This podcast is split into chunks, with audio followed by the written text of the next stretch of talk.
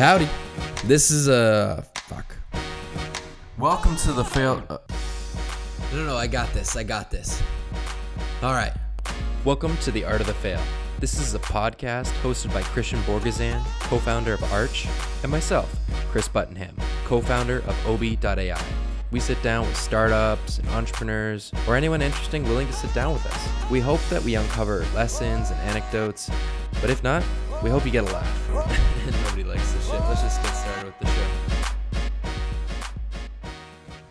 So for this season, what Chris and myself have have done is uh, we've brought on an incredible sponsor, and well, to be honest, the main reason for that is because we're broke and we wanted more money. Yeah, what do you think we got? We, we do this for? Of course, you know, I like hanging out with you, buddy. I like hanging out with you. I like bringing on the guests, but we're entrepreneurs. We get with it, right? We got to monetize this bitch. So we brought on a kick-ass sponsor, Stones and Hustle. Stones and Hustle is the ultimate lifestyle brand for entrepreneurs and hustlers of all shapes and sizes. So if well, first of all, if you haven't checked out the the video podcast on YouTube, where you been, go there. Okay. Go check out the Art of the Fail on YouTube, and then you'll see some amazing threads that we've been wearing all season long. We got T-shirts, we got we got uh, hats, and you can get that and join the movement at stonesandhustle.com. Stonesandhustle.com. Get your gear, join the movement, and keep hustling.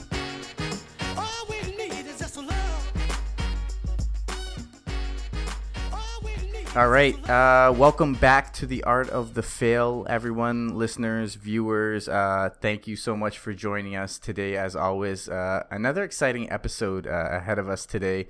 An awesome guest, uh, someone I've kind of been following along, uh, just sort of like watching what she's been up to lately. Um, I'm sure a lot of our listeners will, will actually be very familiar with who she is. Uh, very active in the startup uh, in in technology space in, in, general in Canada, especially uh, in Toronto. Um, founding editor of BetaKit, previous managing director at 88 Agency, uh, and now the CEO of Willful, which is an estate planning uh, technology company. So I'm sure we'll we'll get into that a lot later. But Erin Bury.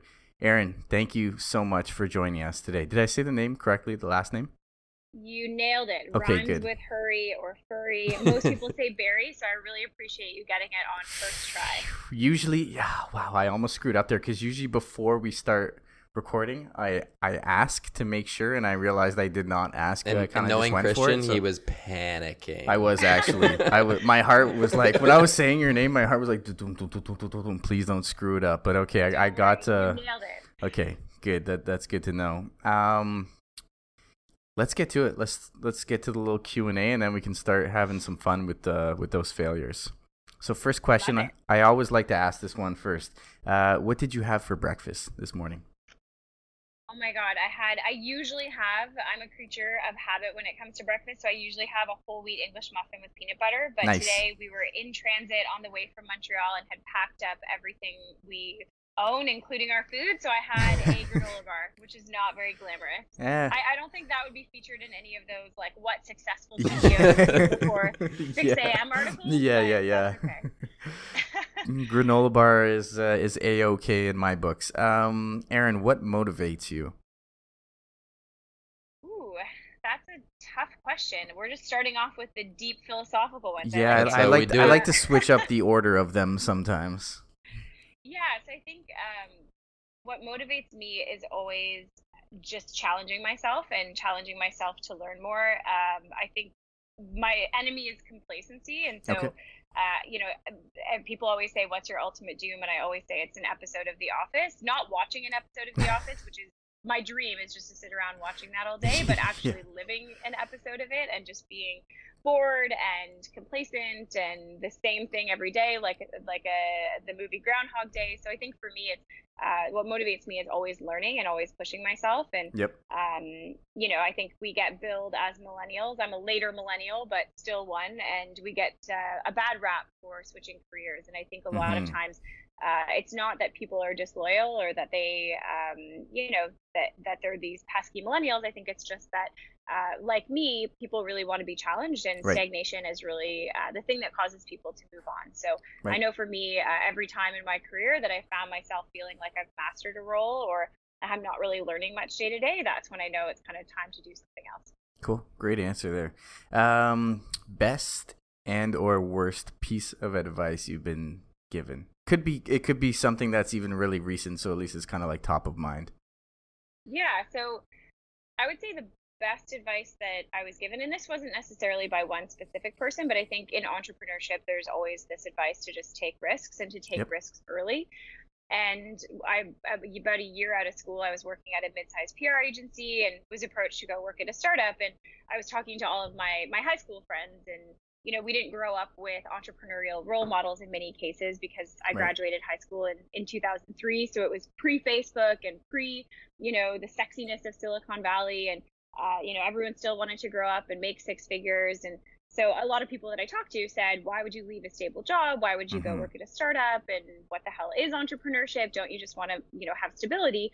And thankfully, I listened to my mom, who said, "You know, what's the worst that could happen?" Right. And that sounds like a really basic piece of advice, but for me at the time, it was a, it was a chance to say, "Yeah, the worst that happens is my startup only lasts six months, it runs out of money, and I have to come crawling back to my agency job with my tail between my legs." But Yep. the best thing that could happen is what actually did happen, which is that, you know, I, I learned a ton and it made me fall in love with entrepreneurship. And I've always been really, my best piece of advice was the, you know, take a risk. What's the worst that could happen? Yep. And the worst piece of advice, conversely, was around the same life event, which was don't take a risk. Right. You know, stay and be complacent and, uh, and, and favor stability over risk at that point in your life. So it's kind of led me to a, a career of hopefully taking risks for for as long as I have a career. Although people are right when they say that it's easier to take risks when you're younger. I mean, at age 22, when that ha- when I was offered that startup job, I didn't have a mortgage, or I mean, I still don't have kids, but um, you know, there's all these things that tend to tie you down the older you get, from financial stuff to Yep. family obligations. So uh, I definitely always give that advice to people who are younger and considering starting a business, and uh, and hopefully I will continue to take risks throughout my career. Love it. Um, who inspires you? Oh man, that's a good one because I feel like there are so many different categories of people who inspire you. There are kind of the, you know, the icons, the celebrity entrepreneurs that you look up to. And for me, those are people like Sara Blakely at Spanx, who really paved the way for being these entrepreneurial, you know, famous role models. Yep. Um, in the Toronto community or in the tech entrepreneur community, it's people like Jen Rubio, the founder of Away suitcases and Michele Romanow, the founder mm-hmm. of, of Clearbanc, who I'm lucky to say is, is a friend. Um, and then in my own life, I would say my inspiration is definitely my mom. She uh, was not an entrepreneur. She spent about 30 years working as a marketing executive at Nortel, but she definitely taught me the value of hard work and Right. of building a strong career and of women being a breadwinner in the home and how important that is. And uh, she's really what made me, uh, gave me my drive very early on to want to be successful in my career and to build an amazing career regardless of what that was. So, so those are I mentioned all women.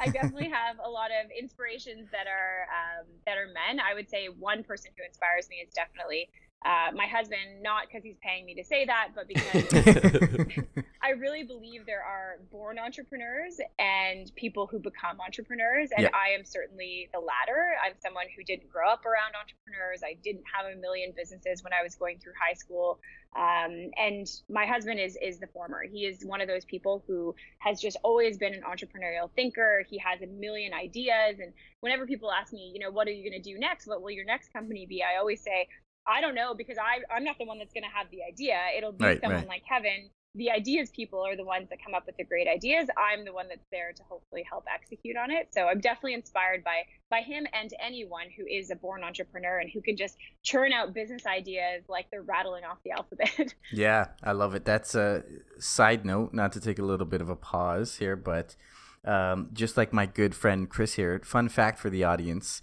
Um, Chris was a magician in high school, so if you're interested in that that, again. I think we um, did this last yeah. season. just kind of Wait, why did you reiterating that. magic? Yeah, I need know, right? I've always- You know what's funny is he's he was actually quite good too. Like I watched the video; they were crappy videos. I mean, but it was back in the day, like low cost production. Um, You know why? Because they were good tricks though. I, I had to start beating the women off with a stick, and it was just like I didn't have any extra time to work on entrepreneurship. So that's They're all yeah. You know, you know what? That sounds like a likely story because I know in my high school it was always the guys with magic that got all the girls. yeah. which sounds counterintuitive, doesn't it? You're right. All right, and back to it. Uh, what's it like working with your husband? Like, has that does that is that dynamic the same when you guys are like in the office or in meetings versus at home? It's interesting because we're just coming off of about four months living in Montreal with our VP of engineering, not living with him, but uh, being in the same city where the, the only other person really that we knew is one of our, our team members. Right. And so we've basically just spent 24 7 for four months working together. So my answer today is man, it is tough to work with your other and live with them, especially when you don't have anyone else around. Yeah. Um, and especially when you have different working styles. So I am a very much like type A, hyper organized, super productive, you know, um, person who reads the what CEOs do before 6 a.m. articles and tries every productivity trend that comes out. Whereas Kev is much more creative and Right. he's he doesn't have a typical business background. He was in trades prior to this. So, you know, he's not as familiar with like powering through 800 emails as he is with you know we're building relationships with people. And so the working styles has been something that's been you know interesting to get used to because i'm so used to working with uh, and hiring people who are very similar to me and, Right. and very you know type a organized um, but I don't think that we could have a business like Willful without someone like Kev who has the creative side, who's really great at the storytelling and the, Right. the relationship building. So I think it's been interesting to try to get used to each other's working style and to remember that, you know, there are a lot of different paths to uh, success in a business and that you don't just Yep. want one type of thinker, you actually want multiple, Multiple. types of thinkers. Um, but other, other than that, I think it's been really great. I mean, I feel like I've been informally working for Willful since uh, since he came up with the idea a couple of years ago. So sure. just making it official and joining full time earlier this year uh, wasn't too much of a difference, and I think it, it has helped in that I've been able to bring structure into into the company where uh, where it didn't exist before. Um, and yeah, I mean, you're you're kind of always talking about the business. I think this is the Yep. advice that we got. You know, when I was at, uh, running BetaKit, I interviewed so many husband and wife uh, founder teams, like the founders of Eventbrite and oh yeah. I mean, there are so Right, many. yeah. Michele and Andrew at, at Clearbanc. There are countless uh, husband and wife or partner teams uh, in Toronto and beyond, and Yep. everyone gives you the same advice. Kind of like when you get married. We got married in October, and everyone says, make sure you take a moment during the day to just take it all in and really appreciate it. And everyone gives you the same piece of advice, but it's very true because the day Mhm. goes by in a flash. Same with uh, every entrepreneur couple. They all say, you're going to have this inclination to always talk about the business. Make sure that you take time for yourselves. And I think that's kind of the hardest thing to do because you're, Right. I'm a person who's kind of always on and always thinking about work regardless. And Yep. so when you live with the person who you're running a business with, it's so easy to just throw ideas back and forth. But it's not just their advice to take time for yourself isn't just for you as a couple, it's also for the team. Because when you're working for an entrepreneurial couple, um, you can feel left out, right? If they're at the breakfast table and making product decisions or having conversations about things, you you may feel left out. So I think Hmm. it's as important for us as a couple to kind of leave work at the office or to at least, you know, make sure that we're putting a, a limit on that stuff, not just for us, but also for our team members so they don't feel like there's this club that they'll Yeah. never be a part That's of a- where Yeah. they'll never get a seat at the table. That's a really interesting point. Something that I have clearly never considered or even thought about before. But yeah, that's that's kind of And cool. Erin is our second Yep. female guest with uh who's married to their co-founder. right, Caitlin MacGregor. Yeah, Kate MacGregor season from one Plum. Oh, yes, yes, Plum. yes. Yep, yep. I met them many years ago, uh, way before I ever worked with Kevin. Probably had the same reaction that most people do when they meet Kevin and myself, which is, "Wow, I don't think I could ever work with myself." And I was definitely someone who said that for years. And Sure enough. now. Yeah. Yeah. But listen, Plum seems to be killing it, and Yep. they Yeah. so does their marriage. So Exactly. well. Exactly. Um, how often? I was like laughing when I was writing this question because I know I'm sure you guys probably talk about it a lot. How often do you guys now talk about death at the dinner table?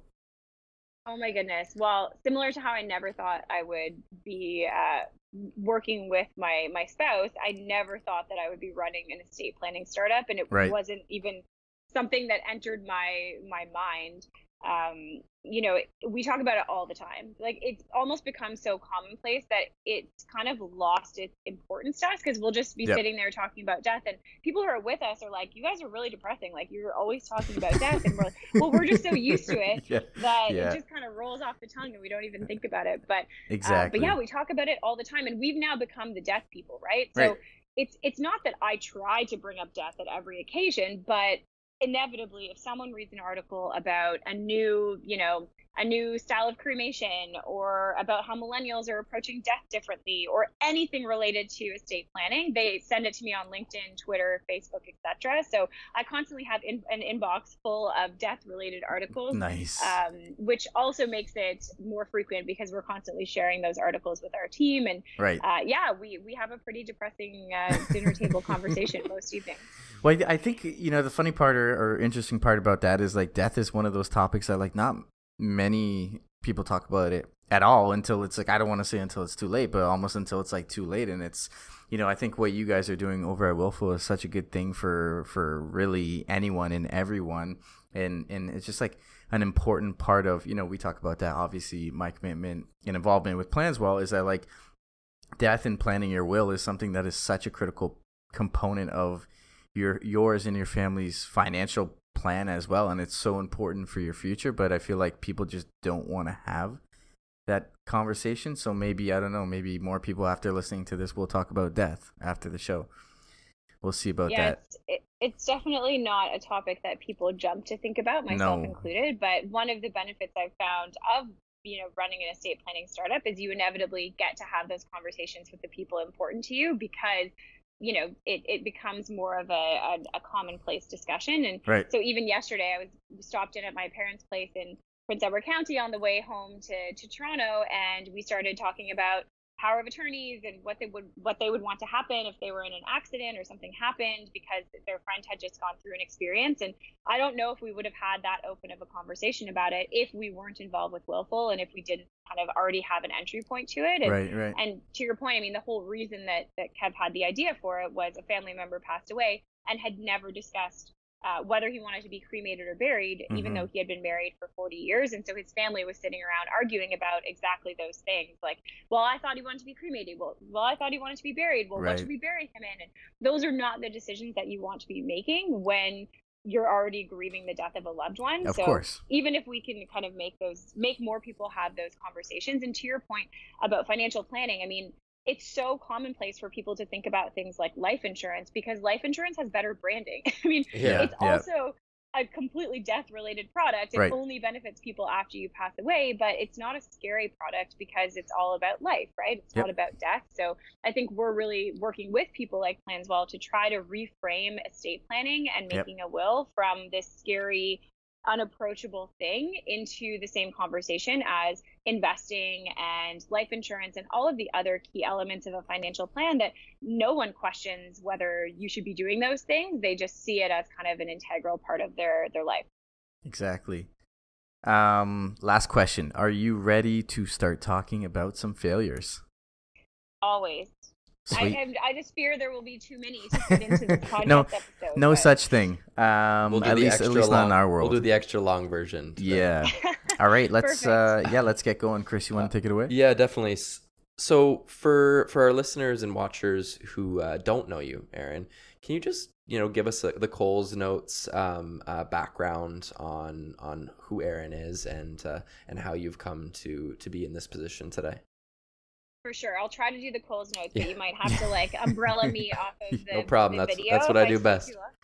Okay, perfect. Um, so yeah, so I, I grew up just west of Toronto and uh, had parents who were both journalism grads. My mom went into Cool. marketing at Nortel. My dad became a small town journalist in Belleville, Ontario. So I always knew that I wanted to go to journalism school uh, and work in marketing when I graduated because I saw my dad had a great career in journalism, but uh, my mom definitely had the uh, the the I don't know bigger career with right um, really interesting opportunities. And this was during Nortel's heyday, so I, the equivalent I would imagine of BlackBerry at its heyday as well. And uh, anyway, so I graduated and went to work at a, a mid-sized PR agency in Toronto and um, kind of had achieved my plan. And speaking of plans at Planswell, uh, I had my like 15 year plan from when I was 10 years old. And then I kind of found myself graduated from university working at this PR agency and thinking, okay, now what? I didn't plan past the get a job after university and work Right. in marketing. So uh, about a year in, I was approached by an entrepreneur named Sarah Prevette, who's a serial entrepreneur from London, Ontario. And she was starting a social network for entrepreneurs called Sprouter. And so she uh, asked if I wanted to join to lead all of the marketing, communications, customer support, all of those non CEO, non technical functions. Uh, so that was when I had those existential questions with friends and Mhm. my mom about should I join, should I not? It's the recession. Should I keep a paycheck?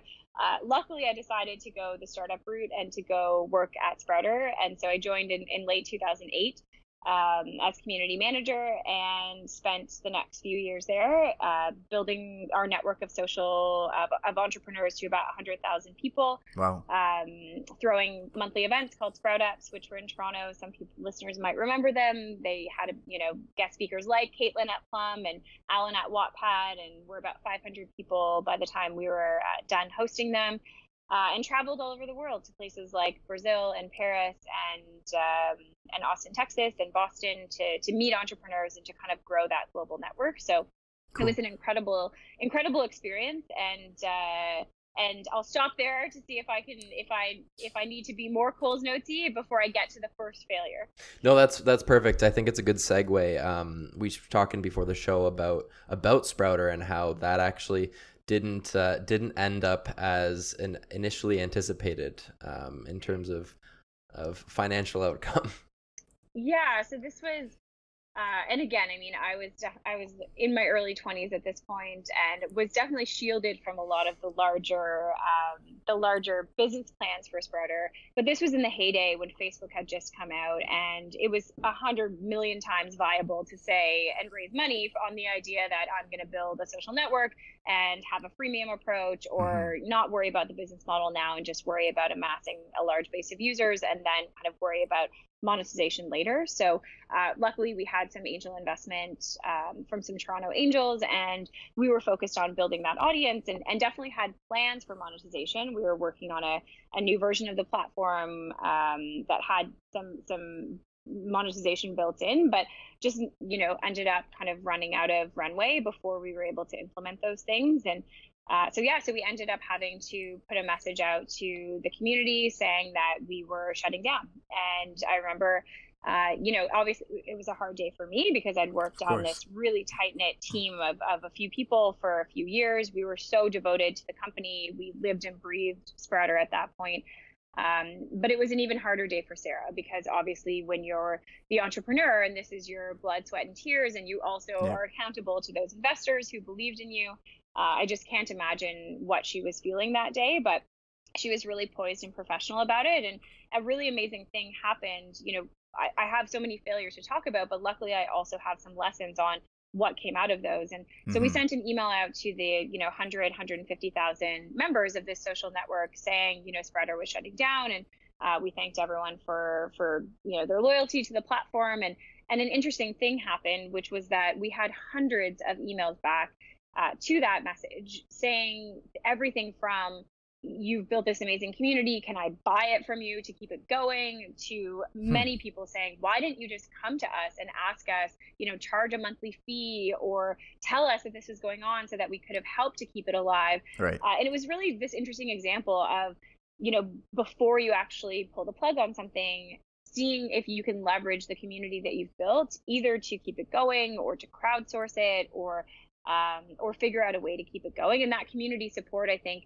was really surprising to us not because we didn't know we had a great community but because it, they were so vocal about how they felt about the brand. And Right. it was only until we had said hey we're pulling the plug that we really understood the impact that we had had. So that was really interesting. And it ended up kind of being an all's well that ends well story because um, at the time we had a question and answer, answer feature on the site and one of our experts was noah godfrey who uh, is a serial entrepreneur he recently sold uh, checkout 51 the couponing app and uh, his dad is, is paul godfrey who's the head of post media um, and so he had mentioned to his dad just you know at the cottage one day that oh this site that i'm involved with is shutting down and Yep. Um, you know, while I wasn't in the room for any of those conversations, the end result was that you know, Paul saw the property that we had and the potential to tie into the financial post entrepreneur section and all of the efforts that they were making to reach a different demographic.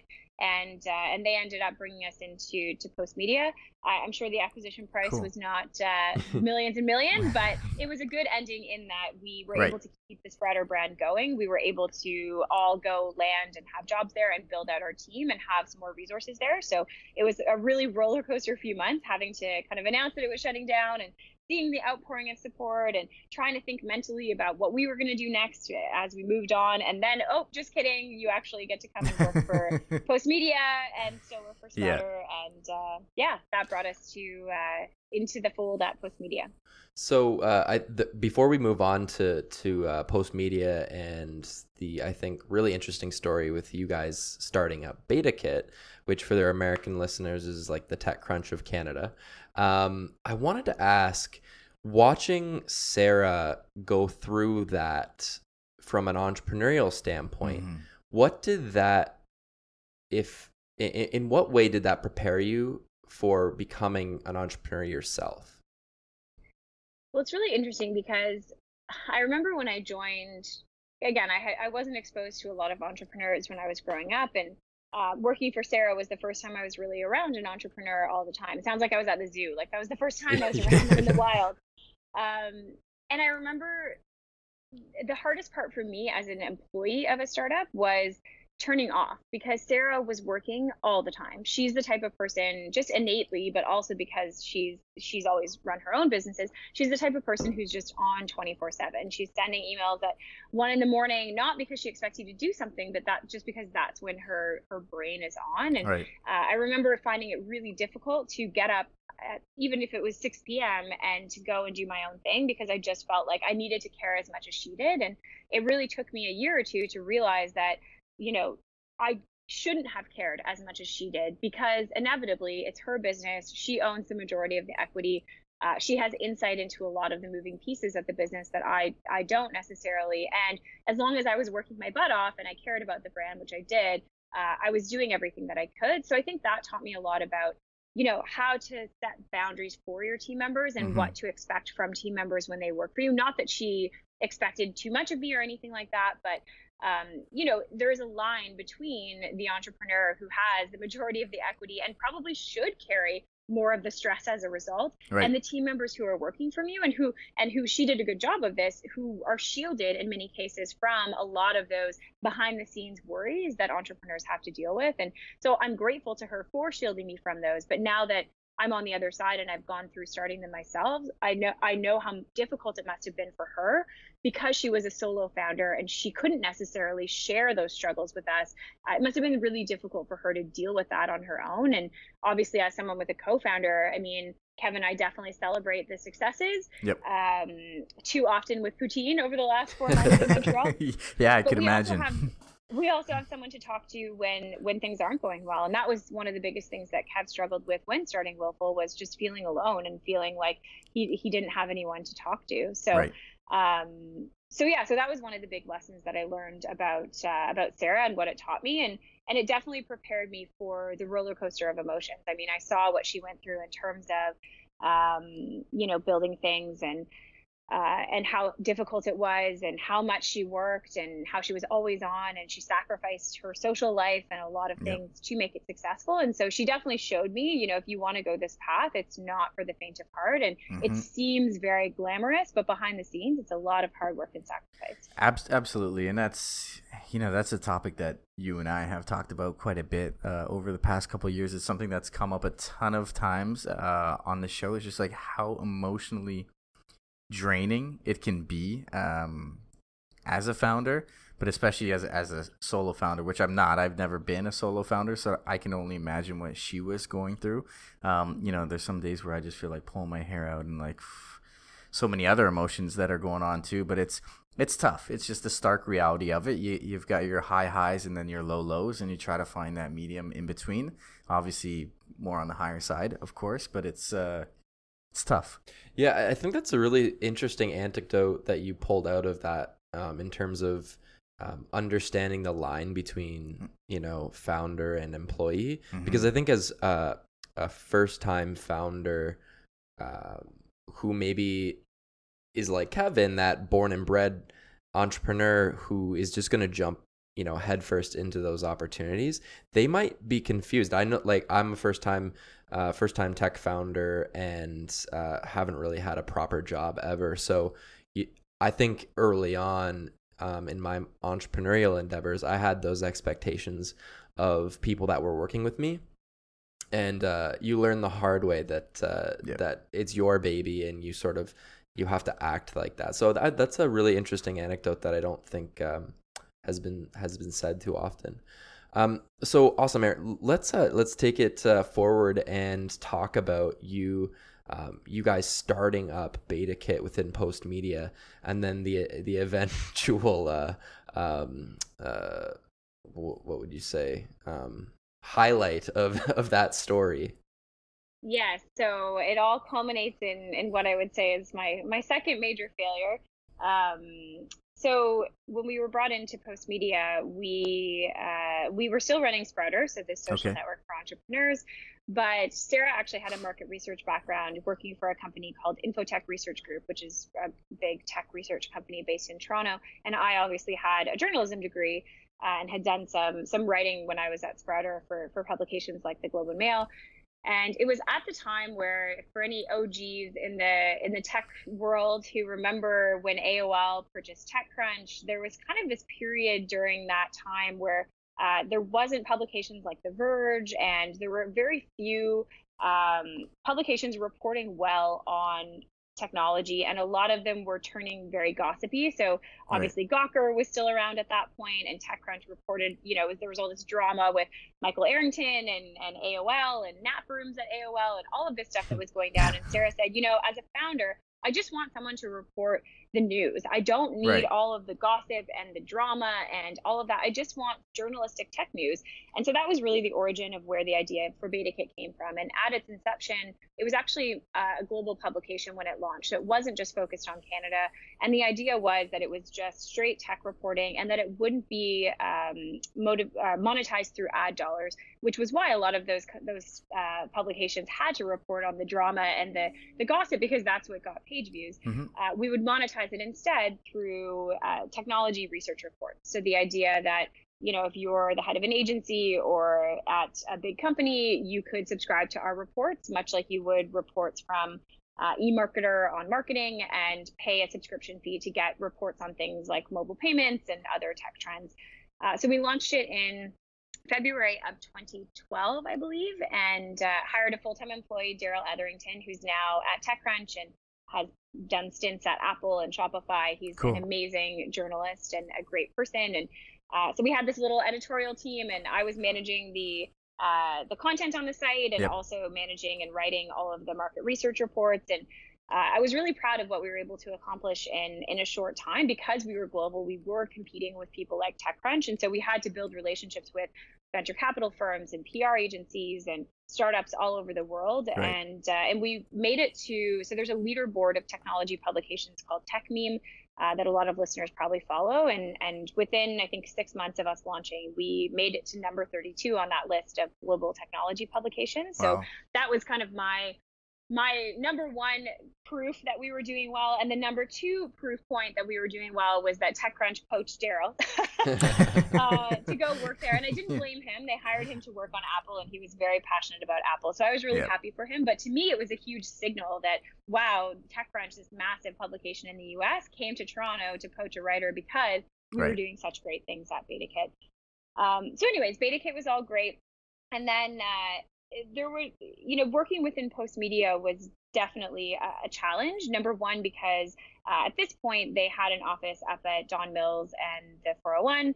Uh, and it was super far, and we were like, none of our Mhm. team wanted to go there. So we actually had a separate office downtown, which was nice, but it meant that we didn't really have a lot of um, exposure to the the Postmedia team, and so getting things done was really difficult in terms of content sharing or getting access to their sales team to help us with the the research reports.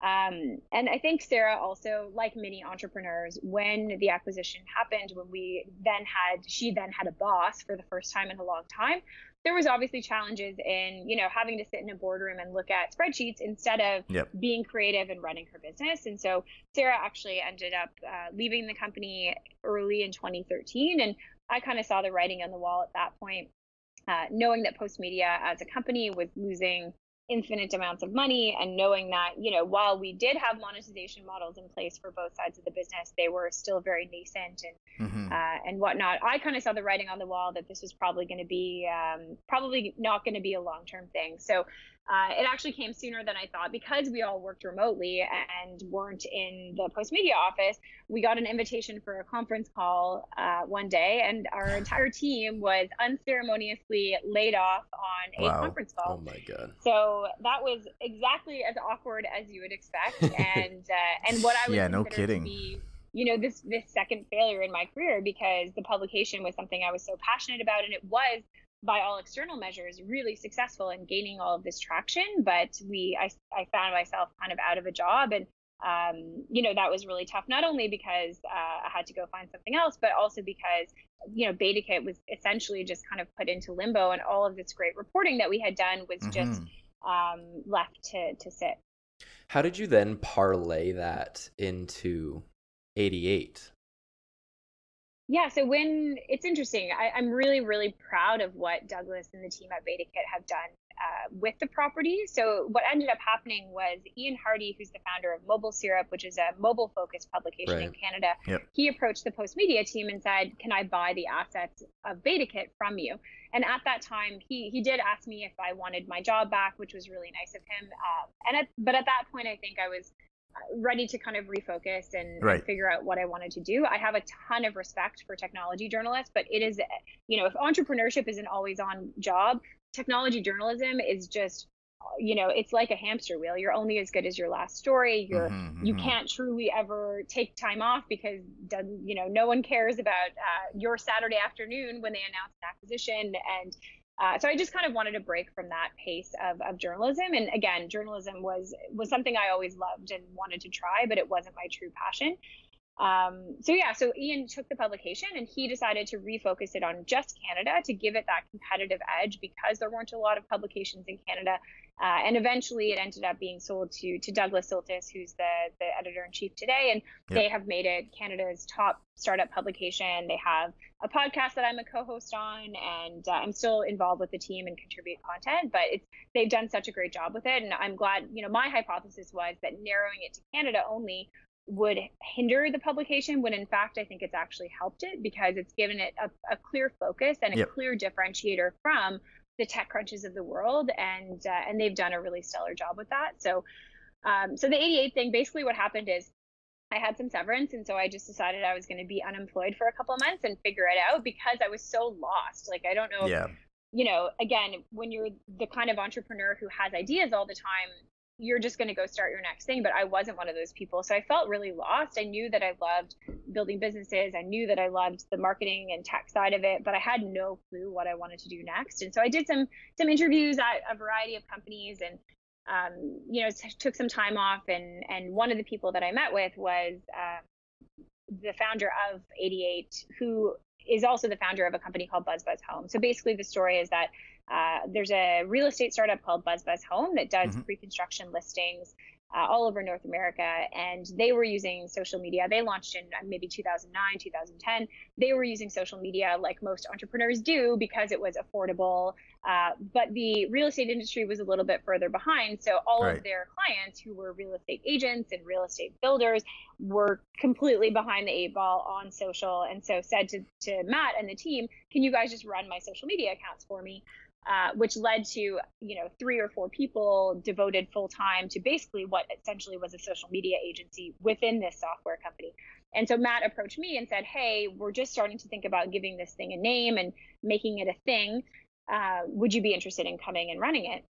And I said, "Well, I have no experience running an agency. I worked at one for for a year, but I don't think that makes me qualified to to run one. But I know that I'm resourceful and I, I know the subject matter expertise, and, and I'd love to give it a shot. So, Mhm. um, and I think what it what what I learned after Sprouter and really joining on day one and growing it to um, 100,000 people and BetaKit launching it from day one and growing it to 100,000 page views a month was that I love taking something that not one person in this entire planet had heard of and trying to make it a thing. Right. Uh, and building a team along the way. So to be honest, someone could have approached me and said, you know, we we're selling guitars online and we need you to grow it. And as long as it had those same qualities of being able to grow a team and build a culture and uh, build a brand from nothing, it probably would have appealed to me.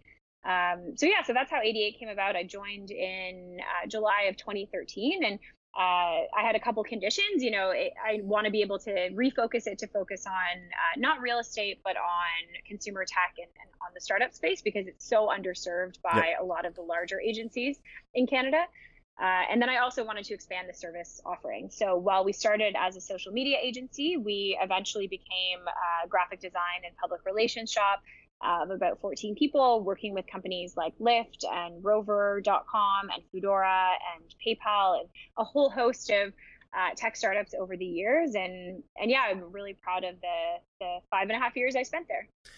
So uh, just to take a step back for a second, um, I think that it's it's it's often really interesting when you hear because um, you hear so often, especially with us us pesky millennials, that you know we di- we don't know what we want to do, um, and and you said you know I don't know what I'm gonna do, mm-hmm, and mm-hmm. I'm wondering if in hindsight and in retrospect, you can share with the listeners, you know, what was it that made sh- made sure in your mind that you were going to be all right? And and what got you to that next step? Was it just shit luck you know was it you know putting yourself out there i'd love to hear like what you think of that because everyone tells tells us that is yeah, oh yeah. we don't know what we want to do yeah i mean i think i think that's a dirty little secret that you learn as you get deeper into your career is that nobody has it figured out and yeah. everyone's trying to figure out what the hell they want to do and everyone's having an existential crisis and if they're not right now they probably will be in six months but yep.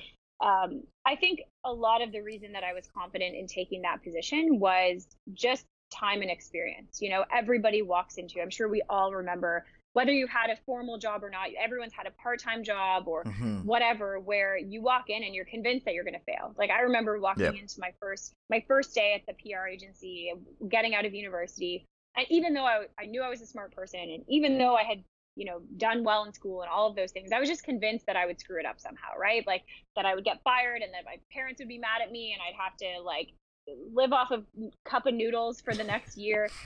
Um, and then you just kind of realize that, oh no, I, I can figure it out. I'm, I'm a resourceful person and yeah, I don't know the answers to everything, but I can figure it out or I can ask questions. And, and so by my second job, when I joined Sprouter, I felt the exact same way. I felt like, oh my God, I have no idea what a community manager does. I am absolutely going to screw this up. I'm going to get fired in three months. Why the hell is Sarah hiring me? And then it turned out well, and I just managed to figure it out. And um, you know, I, I surprise yourself. I did a, yeah, I think I did a pretty good job. So I think uh, same with BetaKit. You know, how the hell am I going to launch a publication and find right. all these writers? And um, so I think to anyone who who walks into a job and has a bit of confidence, it only comes from the the past experiences that taught you that yeah, you might not know the answer to everything, but you're probably going to be able to figure it out. And right. I think it was that confidence in myself that I could handle whatever someone threw at me that made me feel like it was going to be okay. Um, and I also think it's also a bit of just projection of confidence, right? Like yep. all yep. of us feel like a garbage fire on the inside most days where we're trying to navigate something. But, you know, I've always thought a lot about the perception of success. When we were at Sprouter, uh, a, bit, a lot of my job was getting coverage in publications and building the the public facing brand. And so we always had this veneer of success because we were in the wall street journal and the you know the front page of the toronto stars business section. And we had these 500 people events and we were interviewing people like seth godin in our blog. Mm-hmm. and yet behind the scenes as it became evident we didn't necessarily have the numbers or the traction to match that. And it taught me a lot about you know with entrepreneurship what people think about your business and about your traction is all that matters. Because what's actually happening behind the scenes it's your job to make that catch up to the perception. But if Absolutely. you're super successful and no one thinks no one knows about you or thinks that you're a success at all that's not good. Because then maybe you can't hire anyone because you have no employer brand or no one's ever heard of you. And conversely you can't just have a veneer of success and perception uh, without any of the substance to back it up um, so that definitely taught me a lot about that. Uh, the second part of your question was the first part was why did you have the confidence to take it? Remind me of the second part of the question. Um, well, uh, maybe a, just a better follow up to that. Where do you think that that confidence comes from? Do you think that that's innate in you, or do you think that that's learned?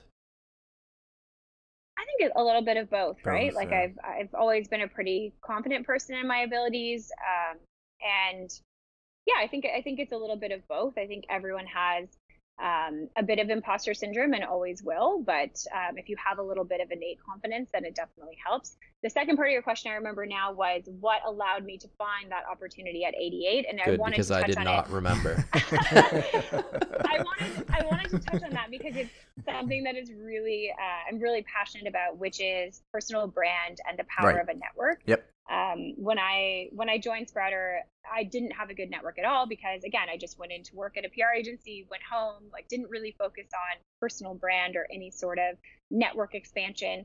Uh, but when I joined Sprouter, you know, I was the marketing budget, so I had to be out every night, shaking people's hands, going to events, writing for publications, building social media pro, uh, social media presence, and so and you know a byproduct of that was this accidental personal brand that I built for myself, focused Right. around social media and marketing and entrepreneurship.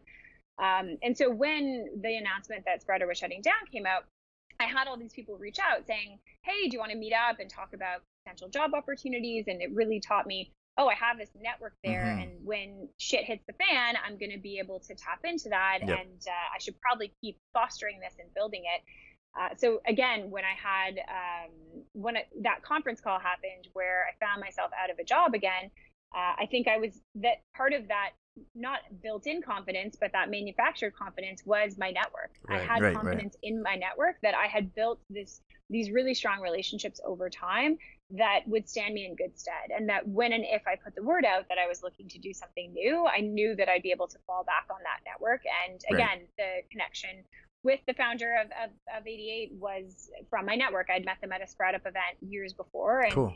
um, and now when people ask me, you know, what's your advice for new grads, I always say invest in building your network. I don't care if that's through personal branding and public speaking and things like that, or if it's just by, you know, become getting involved with volunteering or joining a professional organization. But you will never lose out by expanding your network. And, and your network isn't there for when things are going really well. Mhm. No one needs to tap into a network when everything's gangbusters Right. and nothing's going wrong.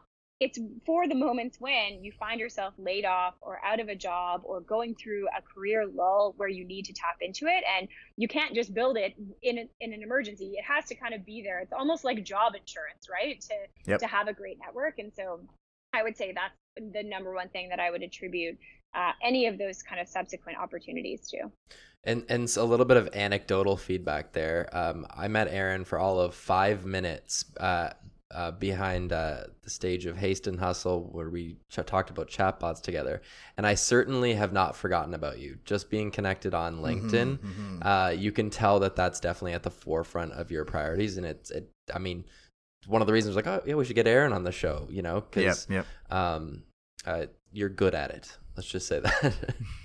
Well, thank you. And Haste and Hustle was one of my favorite events. And I'll never forget the image of the keynote speaker, Gary Vee, at that event being mobbed like he Yeah, was yeah, a yeah. member of the Beatles. He's like, let's take a selfie, and then boom. Yeah. I know it was insane, Yeah. but uh, but yeah, and that's one of the you know it's funny. I always say it sounds so egotistical, and I don't mean it this way, but I always say I know how Oprah or a celebrity must feel because when you are hosting events like Sprout Ups that have 500 attendees, you inevitably you know a lot of people know you, but you haven't necessarily had a chance to meet all of them. So that's definitely been something interesting over my career. Someone will say, "Oh, I met you eight years ago at a Sprout Up," and I'm like, "I'm so sorry, I don't remember your name. I was on stage hosting and running around like a chicken with my head cut off." But uh, it is nice to hear, especially years later when most people have forgotten. You think most people have forgotten about a brand that you worked so hard to build. It's always nice when people are like, "Oh, I remember I went to your events back in 2009," and uh, it always means something.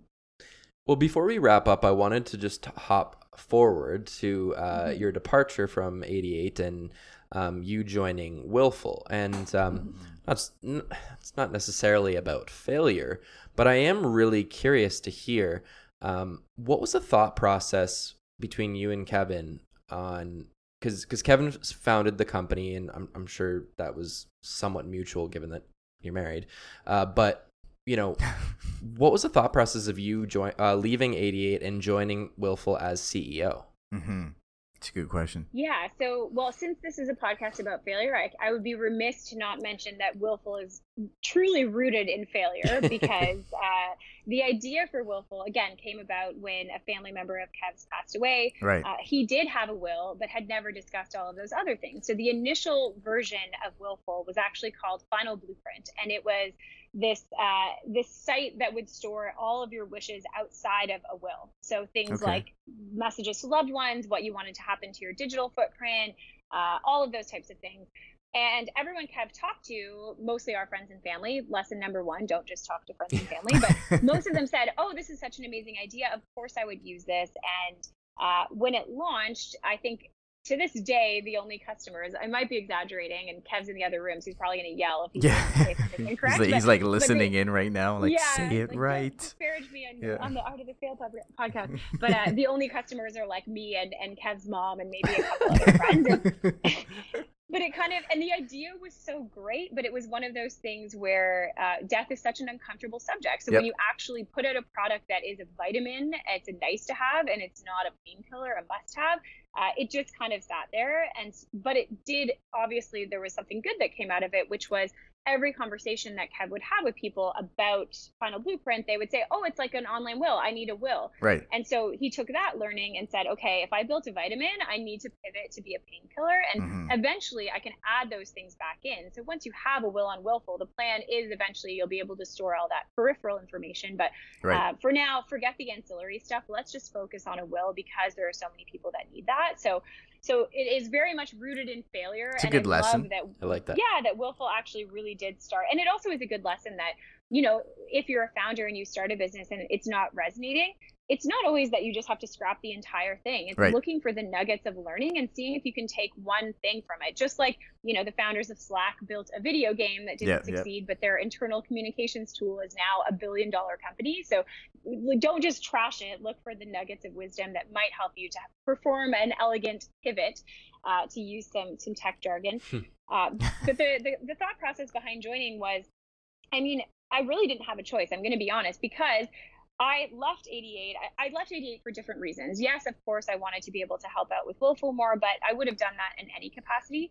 Um, it was really a byproduct of what I spoke about at the beginning about not feeling challenged. And uh, we went on our honeymoon over the holidays for three weeks. And I said to the team, you know, email me if there's anything, I'll be online.